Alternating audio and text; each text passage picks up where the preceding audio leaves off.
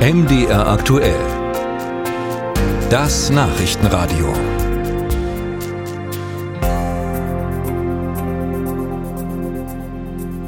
Das vermutlich bekannteste Social Network der Welt, Facebook, möchte Nutzern in Zukunft ein werbefreies Angebot machen. Natürlich nicht zum Nulltarif. Und aus eigenen Stücken wirft der Mutterkonzern Meta sein Geschäftsmodell auch nicht über Bord. Wie das funktionieren soll und ob es das überhaupt kann, dazu habe ich mich vor der Sendung mit Andreas Sabo, Digitalexperte und Social Media Berater aus Dresden unterhalten. Guten Tag, Herr Sabo. Hallo.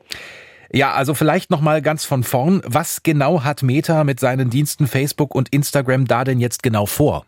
Ja, Meta hat im September den Regulierungsbehörden in Irland laut Wall Street Journal vorgeschlagen, dass die Nutzenden künftig eine werbefreie Variante von Instagram oder Facebook nutzen können, also ohne dass ihre persönlichen Daten erfasst werden und ohne dass dann Werbeanzeigen bei Facebook und bei Instagram angezeigt werden. Meta nennt das selbst Subscription No Ads, also man schließt ein Bezahlabo ab, hat dafür dann die Werbung vom Hals.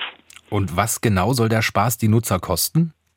Ja, also die Rede ist von etwa 10 Euro für Facebook, wenn man Instagram dazu nehmen möchte, 16 bis 17 Euro. Und wer am Handy so ein Abo abschließen möchte, der muss dann auch nochmal mit 30 Prozent Aufschlag rechnen. Also wir reden dann so von Summen zwischen 13 bis 20 Euro pro Monat. Jetzt müssen wir das Bezahlmodell äh, vielleicht auch mal so hinterfragen. Ist das aus Ihrer Sicht denn überhaupt realistisch, dass die bisher geflossenen Werbeeinnahmen erstmal über dieses Abo-Modell aufgefangen werden?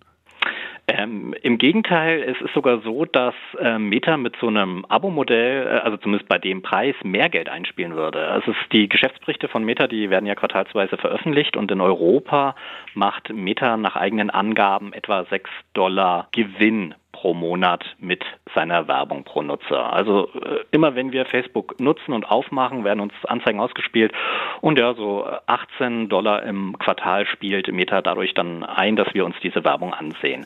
Wenn man sich jetzt überlegt, dass Meta da ja, 10, 13 bis äh, 17 Euro aufruft, dann würden sie damit mehr pro Kopf verdienen.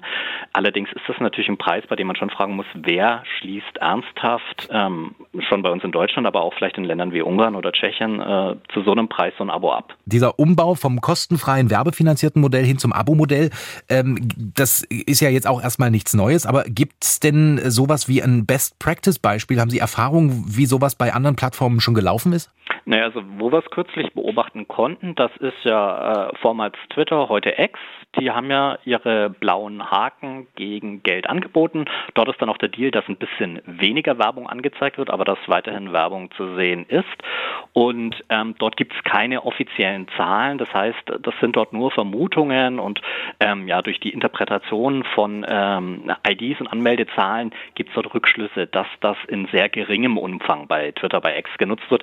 Da äh, zahlt man ja mindestens 12 Dollar im Monat, um sozusagen dieses Premium-Modell von Twitter zu nutzen, um da ein bisschen mehr Sichtbarkeit und ein bisschen mehr Werbung zu haben. Und die Rückläufe sind dort, so wird zumindest vermutet, sehr gering. Also dass kaum jemand bereit ist, dieses Geld zu zahlen. Natürlich haben wir aber erfolgreiche Abo-Modelle wie Spotify, wie Netflix, auch YouTube Premium ist da zu nennen, die jetzt verstärkt auf solche Abo-Modelle setzen. Ähm, die bieten dann aber entsprechend auch den Nutzern aus der Nutzersicht so viele Vorteile, ungestört einen Film zu gucken, ungestört Musik zu hören ohne Werbung, dass da die Menschen eher bereit sind, so eine Abogebühr zu zahlen.